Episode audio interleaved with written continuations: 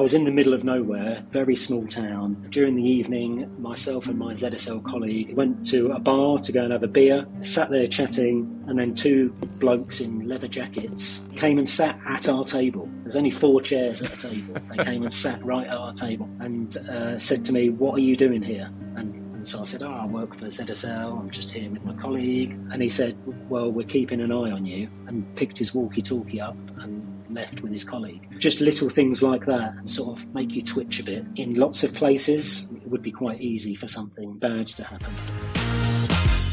So I'd like to welcome a friend of mine to the Cognitas Global podcast this week. Ironically, we were both in the police at the same time, and although our paths never crossed, and yet they have crossed several times since we both left. I welcome Christian Plowman. Christian, perhaps I can ask you to give me a brief introduction of yourself, where you're working now for all our listeners, your current employment, if I may. Absolutely. Cheers, Laurie. Thank you very much for having me, first off. I'm Christian Plowman, and as Laurie said, I'm a former Metropolitan Police detective, and I currently work in the very unusual world of trying to combat transnational wildlife trafficking. And I have a specific focus on Central and Western Africa, particularly the Francophone, French-speaking countries, where lots of illegal wildlife products like ivory and pangolin scales emanate from.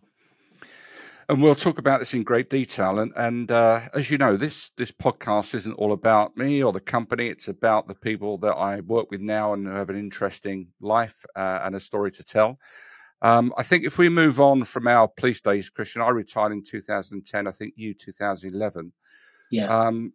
What I try and hope to do for our listeners as well is bring some experience of maybe transitioning out of public service into the private sector. It's challenging, as you know. I mean, both of us have done it. And there are many more people that will follow us, hopefully some of whom will maybe pick up some tips from this. So 2011. You leave the police voluntarily, I hasten to add, as same as me. Unlike many in this current climate, I'm sad to say. But so you choose another career, and it takes you where? Well, I think I was motivated to leave because I'm inherently a sort of nomadic person. And my first foray into the real world, as I refer to it, was with a very big global sports company, working in the realm of brand protection, which effectively is looking at trying to intervene in the manufacture and movement of counterfeit goods, which obviously causes a significant potential financial loss to these huge corporations. And I didn't work for them for very long for lots of different reasons. And one of those reasons was, interestingly, this transitional period. And it's a really interesting point around leaving an institution like the police, very similar, I would imagine, to leaving an institution like the military and going into the real world and trying to bring the skills and experience that you have from the police and apply those to corporate or private sector situations. And I found that, I'll be honest with you, I found it extremely challenging. It was one of the most challenging elements of it was the fact that in the real world, you're probably given sort of slightly more leeway and autonomy. And that's weirdly something that's very, very difficult to get used to. Did you have in mind what you wanted to do when you left or not? I mean, you've gravitated towards something that is very law enforcement centric. Yeah. Was that because you wanted some initially just to get a job or did it interest you? I mean, how did that all happen? I mean, that initial job that I had straight out of the police, it was for a particularly well-known brand who I'm not going to name, but I'm a big fan of them. And that was a big motivating factor. But yeah, you're right. I think it's very normal for having served in the police to go into some sort of law enforcement-esque, investigative sort of compliance type role. Nothing wrong with that whatsoever. It's very similar to what I'm doing now, and it's very natural to do so. But I think my career change motivation was probably influenced quite significantly by wanting to see a bit more of the world, not necessarily physically. I don't necessarily mean travel, although there was travel involved, but just to open one's eyes up to other things, and to engage with and meet other people who are not necessarily from a police background. That's always an eye-opening thing, because we traditionally tend to congregate together. Our social lives are together in the police. It's almost quite rare to have very good friends who are outside of that police network. So I think I just wanted to do something different, or experience something different, as weird as that sounds, because it was a very similar policey type role. I get that, and I'm cautiously using the word institutionalized, but when you are in the police, no matter what your level of life experience, it's a different world outside.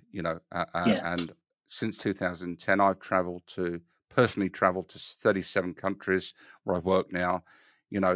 I had travel within the police in my role as a financial investigator, but I wasn't aware and hadn't seen what I've seen. That's really humbled me, actually, in many ways, and enlightened me since I left the police. And I think, actually, in many ways, I probably wish, in some respects, I would have benefited that beforehand, but I didn't really have the choice.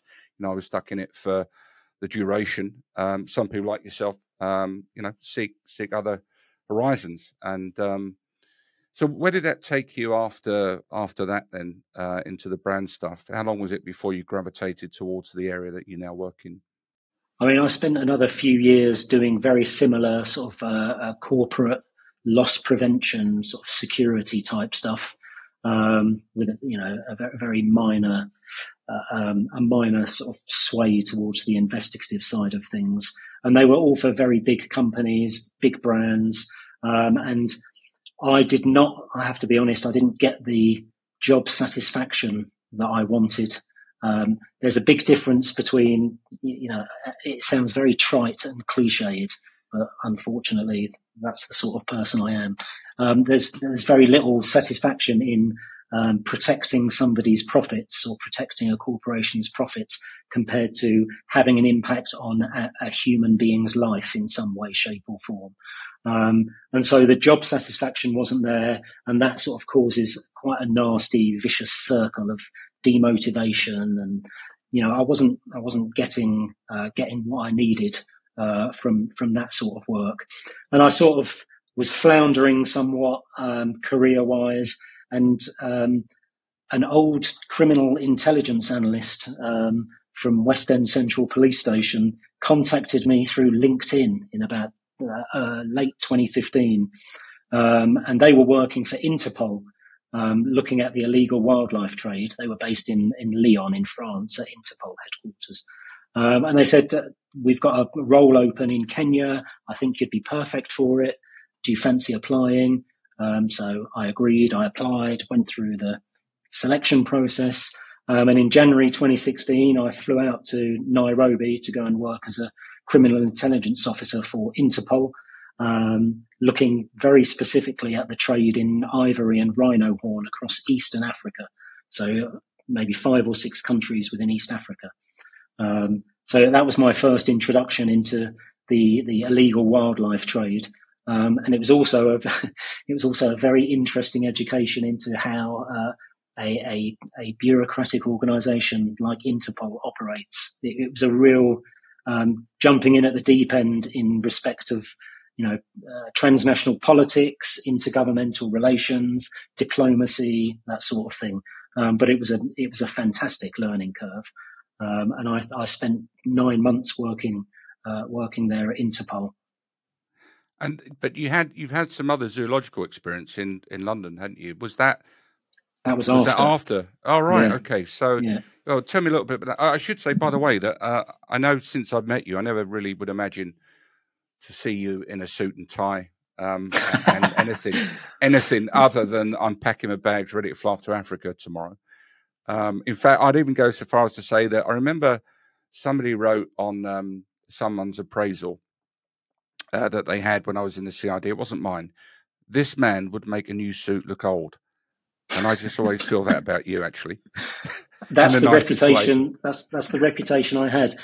His Honour Judge Motar Singh at Southwark Crown Court once said to me, "Is this the first time you've worn a suit, officer?" I remember that. I had a reputation for looking particularly scruffy. I think it's fairly well documented, that reputation. But yes, indeed. I mean, when I worked in Nairobi, it was a requirement by the head of the bureau there that we wore suits and ties. And one of the first rather pleasurable things that I did when I arrived in Nairobi was I had a visit from a Kenyan tailor who came to the office, measured me up, and I paid about the equivalent of 100 quid for three-piece suits, and wore them with pride for the next 9 months. Well, all I can say is, you know, that reminds me of when I went into a shop to buy a suit the other day, and I said to them, "Have you got a suit that fits me?" And they said, "If we've got a suit that fits you, someone's getting the sack." But, you know, you can use that one, mate. So you've immersed yourself in this world where you are suitably attired for this quite a different world, really, from what you were doing. And, you know, as we know, it's, I don't know, put a figure on it, 23 billion, do they say, in terms of money revenue generated from this wildlife trafficking. It must have been quite a shock, actually, some of the stuff that you were seeing, some of the stuff that you were learning, and the scale of the crimes that were actually relatively unknown to, you know, to the majority of us. Yeah, that's right. Yeah, it is shocking. I mean, that's an oft-quoted figure from a United Nations report. And it certainly, you know, holds true. It's a very, very significant criminal enterprise globally. And certainly, but when I started in 2016, for example, the price of rhino horn per kilo was more than the price of a kilo of heroin. So it was a very lucrative trade. It's still a significantly lucrative trade. And we consistently see sort of analogies with the drugs trade. Transnational trafficking of wildlife is no different to transnational trafficking of any other illegal commodity. And it's, you know, it can be very disparate and disorganized, but certainly at the upper echelons of the chain are generally quite well organized. And the interesting thing is that when you compare it to the drugs trade, it's very similar in that at the very, very bottom of the chain, the individuals who are involved in it are very often motivated by poverty. They get involved in it out of necessity, effectively, which is very similar to, you know, to the drugs trade. And they're also, you know, they're replaceable. They're individuals or groups who are replaceable. So if they get targeted and arrested by law enforcement, which happens fairly often, that somebody else will take their place. But being exposed to criminality on a completely different continent, and I've never ever been to Africa before, apart from a holiday in Tunisia. I mean, it was eye-opening to say the least.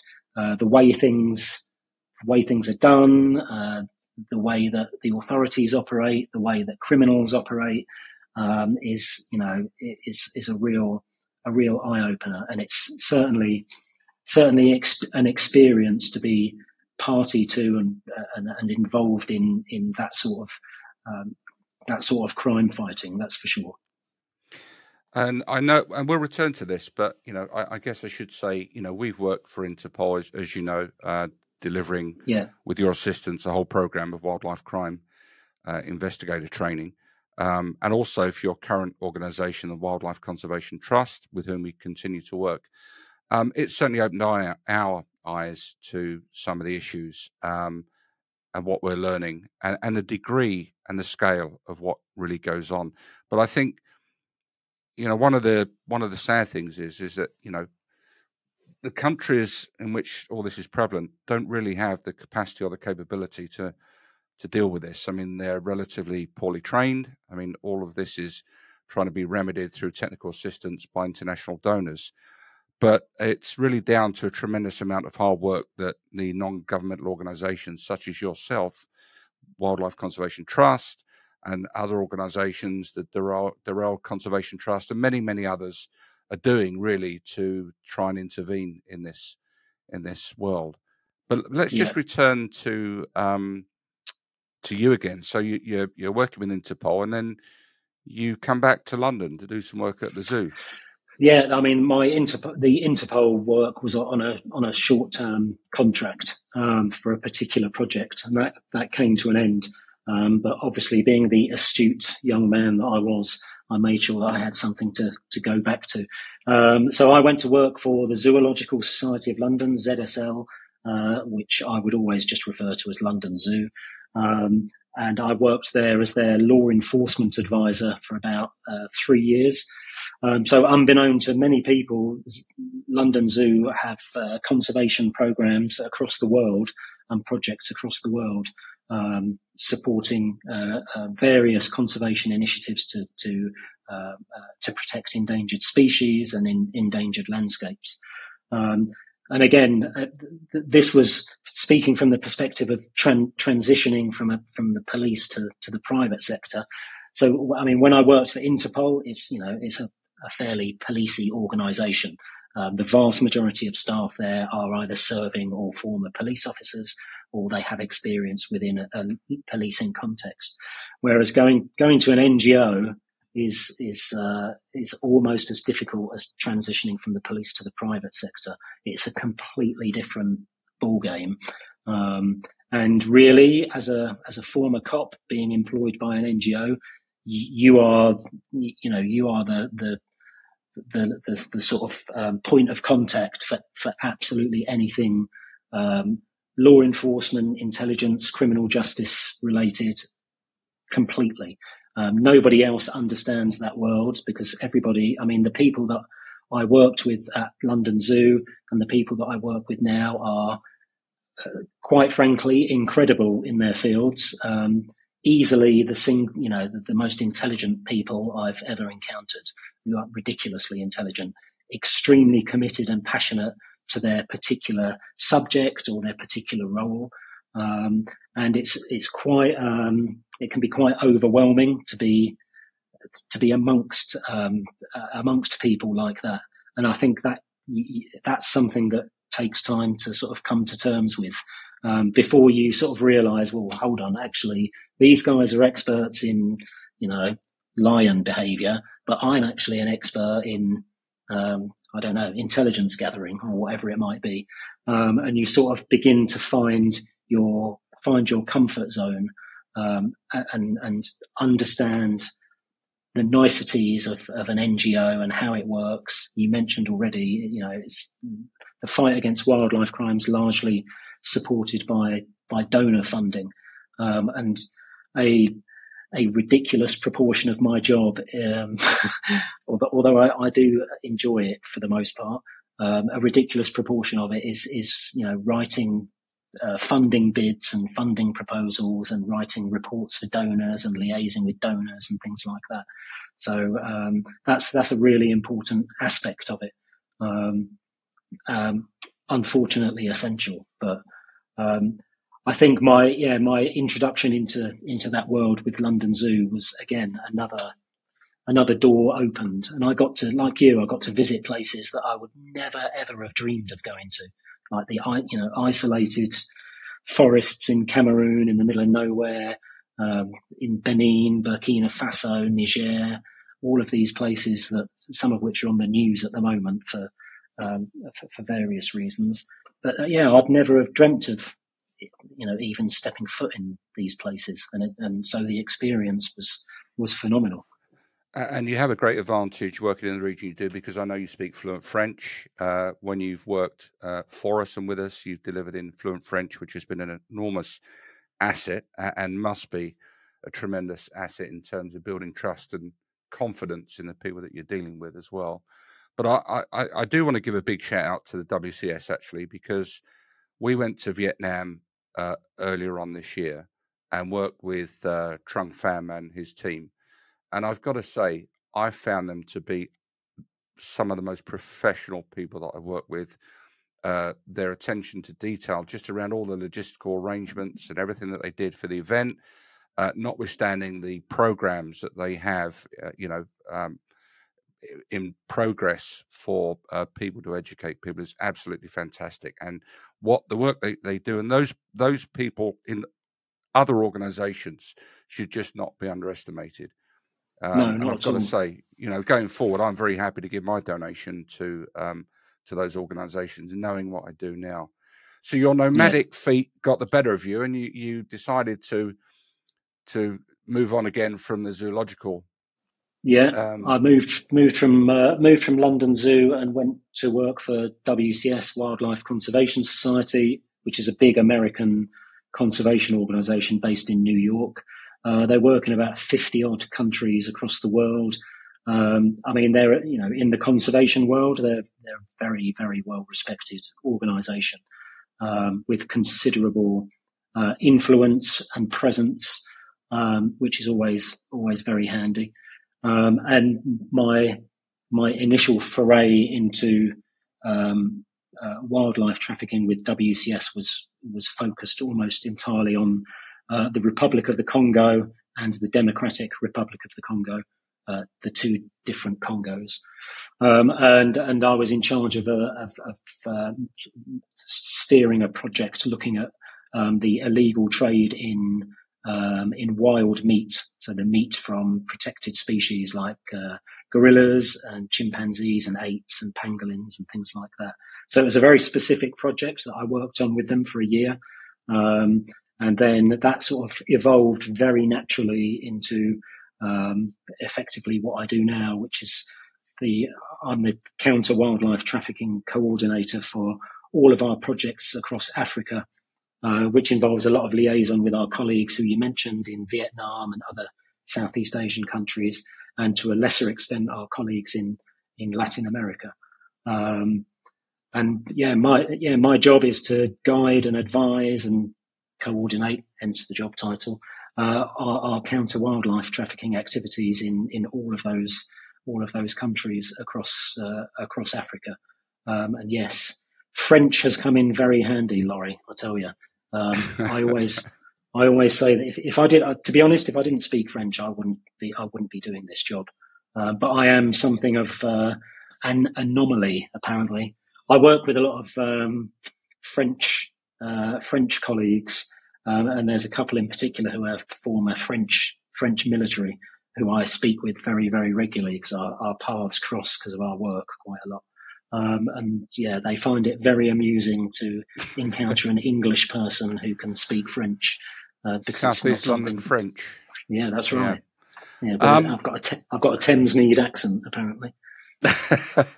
Let me ask you this on a more serious note. Some of the countries that you worked in are quite volatile, and I know somebody that I work with and that I engaged, not on one of my projects, who was shot dead in Somalia a few years ago, which is a very sad thing, whilst he and a colleague, a UN colleague expert, I'm talking about, we're over there to look at some anti-money laundering stuff and pirates. You travel to these places. How do you feel about it? It's a risky job, isn't it? Have you any close shaves or? Yeah, it is risky. And it's sort of... It's even more risky, I think, and certainly I've experienced. It's more risky when, the authorities that you encounter who you're not necessarily working with are aware of precisely what it is that you're doing. So even just the fact that you're an ex-cop or you're working in counter-trafficking could be cause for concern. One of the encounters I had in Cameroon was, I've had several encounters in Cameroon, in fact, but a couple of them were sort of, they weren't sort of physically threatening, but they were situations where you thought, something bad could happen here. Getting stopped at roadblocks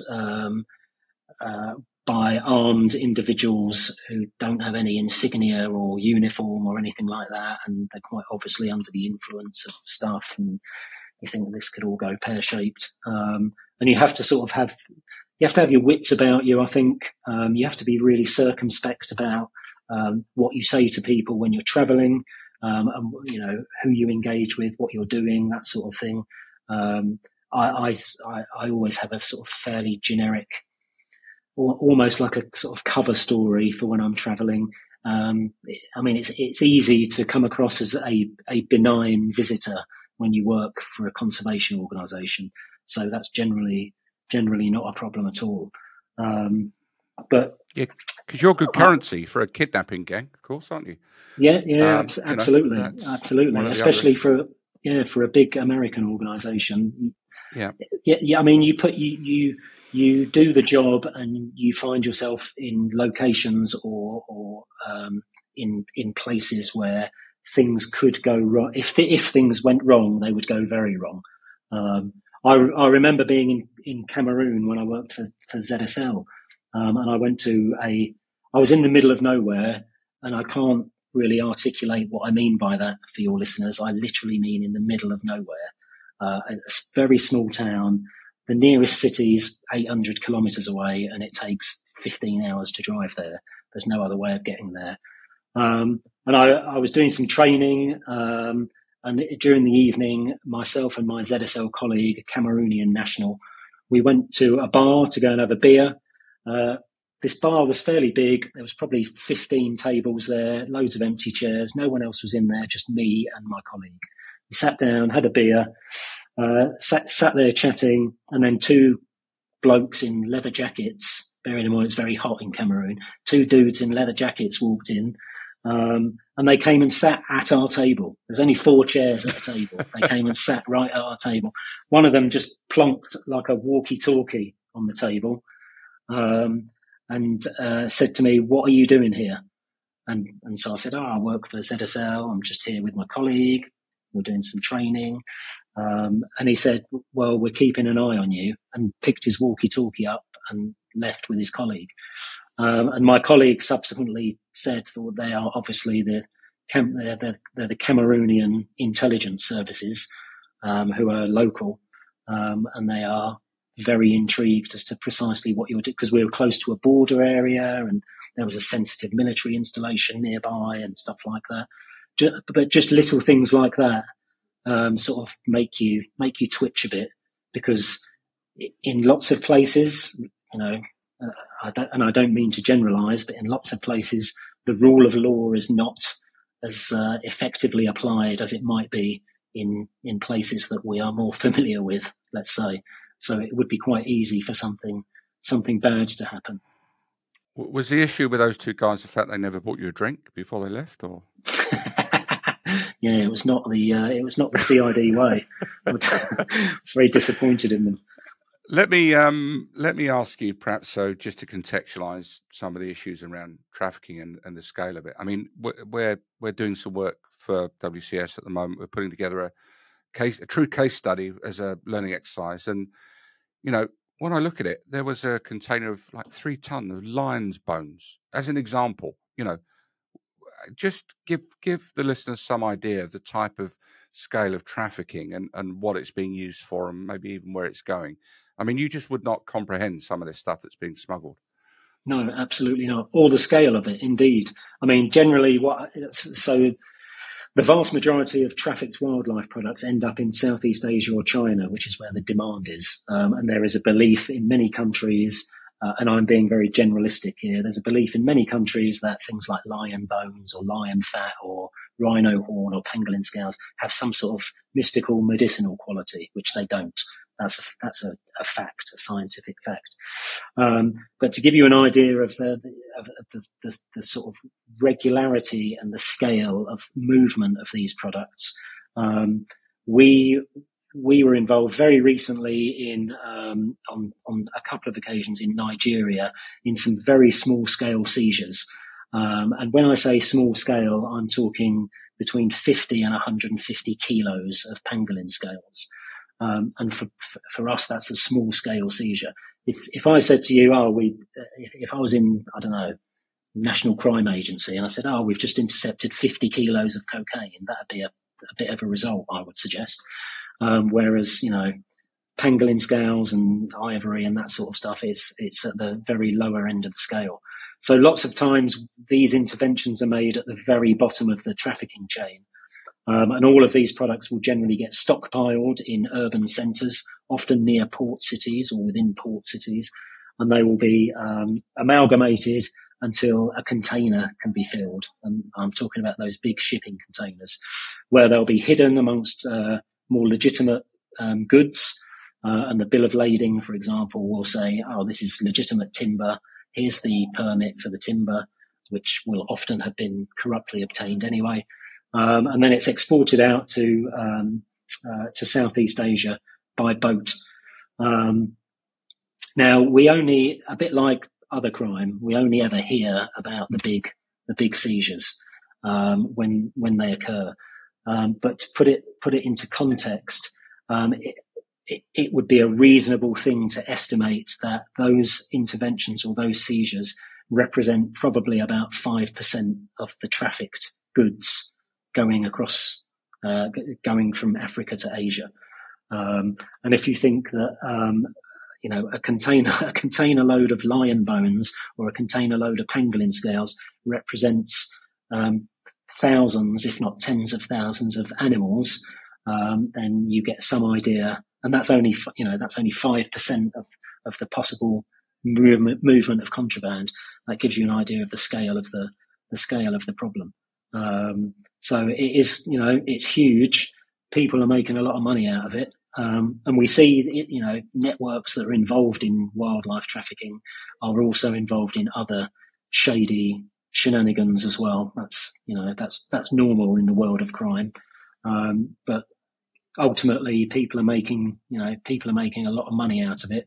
And, you know, from a more benign conservation perspective, the loss of lots of these species is a significant contributor, not only to the loss of biodiversity, but also to things like the spread of zoonotic diseases, and things like that.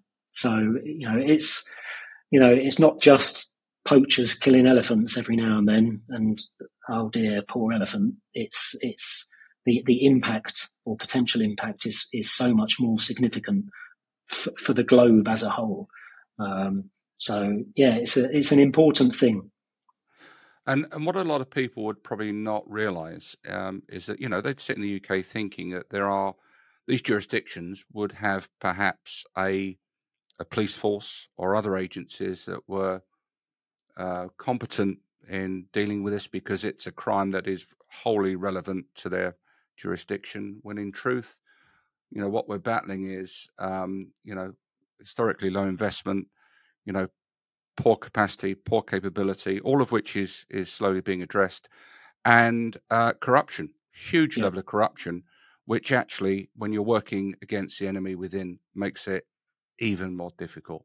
And that in itself raises potential dangers for those that are working in that organization. You know, we could discuss this issue all day. It's so huge. And I hope maybe we'll have another opportunity to do another one of these. But if I was to ask you, you know, what could the rest of the world do? What could people do to try and assist in mitigating this type of crime and the damage it's doing to the environment? I know there's no simple answer, but, you know, what would you say would help? There isn't a simple answer, but I think certainly from a sort of global north perspective, i.e., you know, the West, as it were, I think it's important to continually underline the fact that this is criminality, and it should be treated in the same vein as, you know, other horrifying criminal activity, you know, the trafficking of firearms and humans and things like that. It's at the same level and will potentially have the same impact. There is a huge sort of sway at the moment to addressing this type of criminality under the umbrella of either environmental crime or nature crime, and to link that in with things like the sort of issues around the climate and things like that, regardless of what your opinions may be of that. I think that's a positive thing to couch it in terms of the sort of global threat to to the planet as a whole. This is not just an African issue around poaching. This is not just a Southeast Asian or Chinese issue around demand. It's an issue for everybody, and it should be termed as such. And I think encouraging people to think of it, and this is something I'm a big advocate for, much to the chagrin of my conservation colleagues, I think couching it in the terms of criminality rather than, you know, the focus on the animals, on the cuddly elephants and whatnot. I think it's important. It's important to do that. People's hackles need to be raised, and people need to sort of start getting very aware and angry about it, to be honest, so that they can voice their support and they can advocate for more assistance, for stronger legislation, and, you know, for generally for awareness around the world. Well, what I will say is we're going to put up some links on this podcast and on the video so that people can maybe read a report, have an idea what your organisation does as well, Christian. But what I'd like to do is just thank you for being with us for this short time, just to raise some of the issues. Tell us a little bit about your own journey toward this. I know you do an unbelievable job for that organisation, and it's been a pleasure to work with you on the projects that we have jointly worked on. And I'm sure we're going to be doing a lot more work in the future. But thank you very much, and stay safe in your travels. Thanks very much, Laurie. The pleasure is all mine. Thank you very much. Cheers.